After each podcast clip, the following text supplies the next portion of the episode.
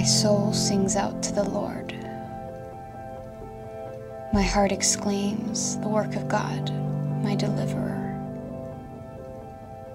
For God has seen the status of God's lowly servant, and rightly, from this time forward, all the generations will see that I was blessed.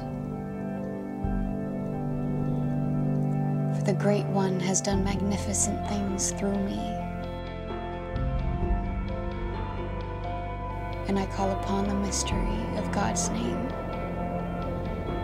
God's mercy is for those who honor God from generation to generation.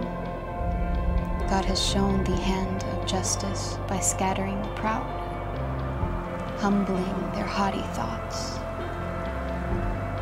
God has brought down the powerful from their high places and lifted up all the lowly. God has filled the hungry with God's plenty and sent away the wealthy with empty hands. God has helped God's servant, Israel, to remember God's rich mercy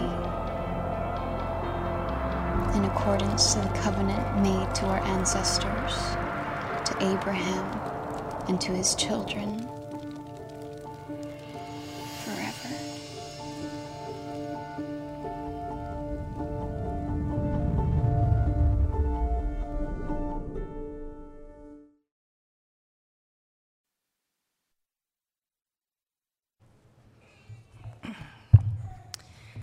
Let us pray.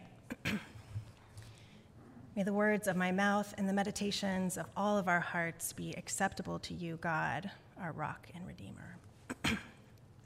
Amen. So, there are two kinds of people in this world.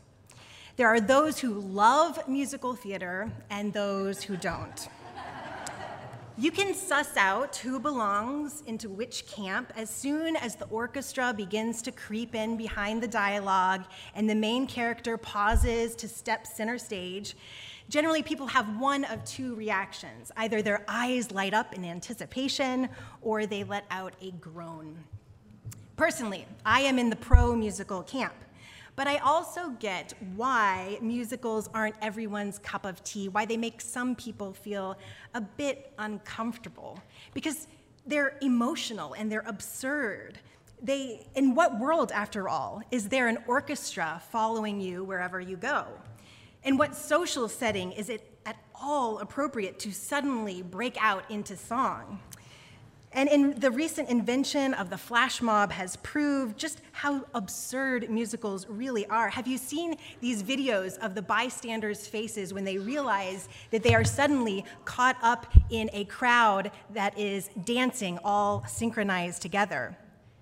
Yes, musicals require us to suspend our notions of what's possible and enter the world of the impossible. And that's the same leap, we take this morning when we read Luke's account of the Christmas story. You see, over the two chapters in which he tells the Christmas story, there are four times that the main character stops, steps center stage, and bursts into song. In our reading this morning, we hear the lyrics of the first of these musical interludes, the solo belonging to the leading lady of our drama, Mary of Nazareth. Later on, Zechariah will get to sing a number at the birth of his son John, the moment his tongue is finally loosed. And then, in a scene that takes place on a hillside, a choir of angels breaks into song, maybe with synchronized dancing, announcing the birth of Christ to a cast of shepherds. And last, for the grand finale, Simeon sings his famous farewell song, bidding the world adieu after finally seeing God's promises fulfilled in the Christ child. So much singing. But first, let's set the stage. The story begins in the kingdom of Judea, in the time of King Herod. And the curtain opens on Zechariah, an elderly priest and his faithful yet barren wife, Elizabeth. Year after year, they have prayed for a child, but year after year, the cradle by the fireplace and Elizabeth's arms remain empty. Then one morning, as Zechariah is burning incense in the temple alone, the angel Gabriel suddenly appears, telling him that Elizabeth will give birth to a child, and he's to name him John. Understandably, Zechariah questions the plausibility of this prediction given the couple's age. And in response to his unbelief, Gabriel binds up Zechariah's tongue, rendering him speechless. Then comes scene two. Gabriel flies on away from Judea to Galilee to the village of Nazareth and the house of a teenage girl named Mary to make his second miraculous pregnancy announcement.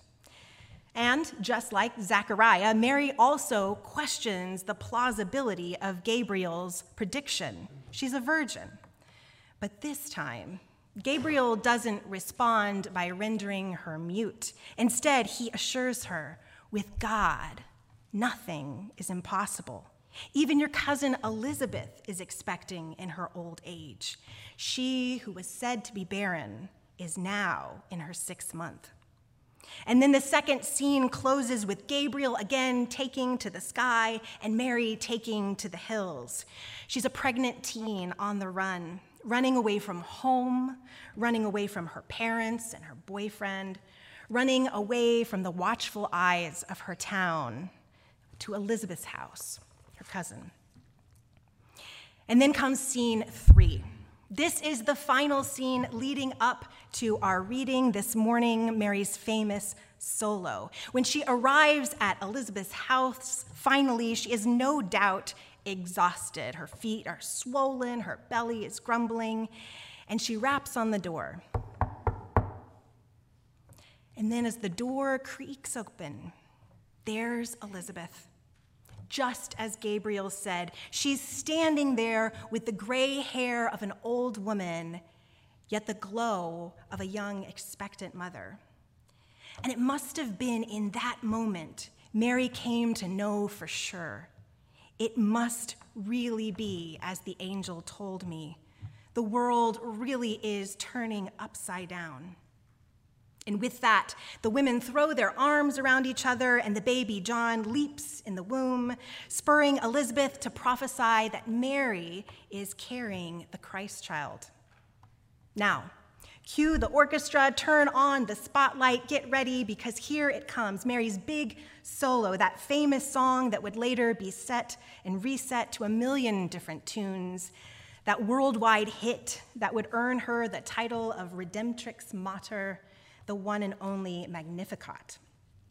Now, if you were paying attention to our reading this morning in the video, you might have noticed that the words aren't what you might expect to hear from the mouth of a teenage girl, especially a teenage girl who's just found out she's pregnant with the Son of God. If this were a Broadway musical, young Mary would sing of her ambivalence, her joy at being favored by God, and yet her fear about the task that lie ahead. And in our modern world, we'd expect a pregnant teen to talk about, well, being pregnant or being a teenager or even the child she's carrying. But instead, in Luke's drama, Mary sings of the goodness of God, how generation after generation, God has a history, a track record of saving and liberating us, paying special attention to the lowly and the oppressed. She sings not about her pregnancy or even the baby, but about a world turned upside down, where unjust rulers are toppled from their thrones and the poor are raised up, where the hungry are filled with good things and the rich are sent away empty. It's strangely reminiscent of the finale in Les Miserables, in which the entire cast sings, Do you hear the people sing, lost in the shadow of the night? It is the music of a people who are climbing to the light. For the wretched of the earth, there is a flame that never dies. Even the darkest night will end, and the sun will rise. They will live again in freedom in the garden of the Lord. They will walk behind the plowshare. they will put away the sword. The chain will be broken, and all men will have their reward. I told you I was in the pro musical theater camp, didn't I? in any case, her song is not the sweet lullaby of a meek and mild girl. It is a revolutionary anthem of a rebellious teenager intended on upending unjust systems. She's not singing about the new child she's bringing forth, she's singing about the new world she's bringing forth, the kingdom of God, an upside down world where teenage girls become the mother of God and where virgins as old women, virgins and old women give birth. As Dietrich Bonhoeffer, the German pastor and theologian who was executed by the Nazis, said, the Song of Mary is at once the most passionate, the wildest, and one might even say the most revolutionary hymn ever sung. This is not the gentle, tender, dreamy Mary whom we sometimes see in paintings. This is a passionate, surrendered, proud, enthusiastic Mary. This song is a hard, strong, and exorable song about collapsing the thrones of the world, about the power of God and the powerlessness of humankind. It's so revolutionary, in fact, that during the 1800s, when the British ruled in India, singing or reciting it in church was prohibited. And in the 1970s, Argentinian authorities banned the Magnificat too, after the mothers of the disappeared began to sing it as a call for nonviolent resistance to the ruling military junta. And then again in the 1980s, it was banned in Guatemala and El Salvador for similar reasons because it threatened the good and decent order of society. Even here in the States, this radical anthem is still silenced today, but here it's in a much more covert way. Because why is it that in the Revised Common Lectionary, it only appears in brackets as an optional reading once every three years? Why is it that about half of evangelicals say their church has never even discussed it or read it? Why is it that in contemporary Christian settings of the Magnificat, the lyrics begin and end with Mary praising God, leaving out the parts that are bad news for the rich, bad news for the well fed, bad news for the powerful? We're still silencing Mary not only because her radical lyrics are bad news for most of us, but because she's singing about a world that's even more absurd than the world of musical theater. An impossible, topsy turvy, upside down world where every day is opposite day, where kings are born in stables and ride on donkeys, where women are prophets and men are made to be tongue tied where even death itself is mocked and turned upon its head. This is the world she sings of, and it's the world that inspired the Feast of Fools. It's a celebration that persisted in the early church for centuries, in which this great reversal Mary sings about is acted out in both churches and on the streets. Each year, the Feast of Fools would begin with the singing of the Magnificat, in which the presiding clergy would hand over their staff to a low level lay person or a servant, electing them to be mock patriarch, head of the fe- festivities. And this festival served as a brief social revolution, a time for a reversal of status and, ro- and role, for revelry and absurdity and theatrics. Lay brothers and servants would put on church vestments inside out. They would hold their liturgical books upside down. They would blow ashes in each other's faces and waft foul smelling incense into the sanctuary. They would turn the good and proper liturgy into gibberish. This subversive festival persisted until the medieval church condemned it in the 12th century.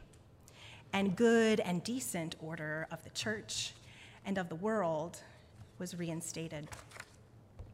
It's true. Mary's vision upends good and decent order in the church and in our world. It's political, and yet she is the visionary elected to bring a new world into being. For this, she earns the title in Eastern churches as Theotokos, Theo meaning God, and Tokos meaning bearer, or the one who gives birth to God.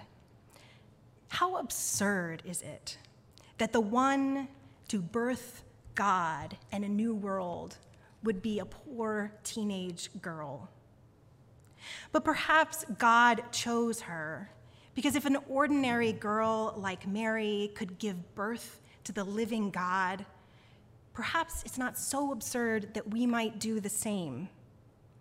Perhaps we too carry Christ inside of us, and we are called to bring him forth into our world today, into the cold and the messy places of our lives, just like a stable in Bethlehem long ago and into the unjust and violent systems of our world, place, places of oppression and empire. Perhaps, if an ordinary girl like Mary could become Theotokos, maybe we too could be God bearers. Maybe we could give birth to Christ this Advent, here and now birthing more peace and justice in the world, birthing a new kingdom where women are free to take center stage, where prostitutes and children are honored, and where the hungry are the first on the list for the banquet. Perhaps it is just as Gabriel told Mary with God, nothing is impossible, not even spontaneous singing or even the upside down world inaugurated by Jesus' incarnation. This world we bring into being and we call the kingdom of God. Amen.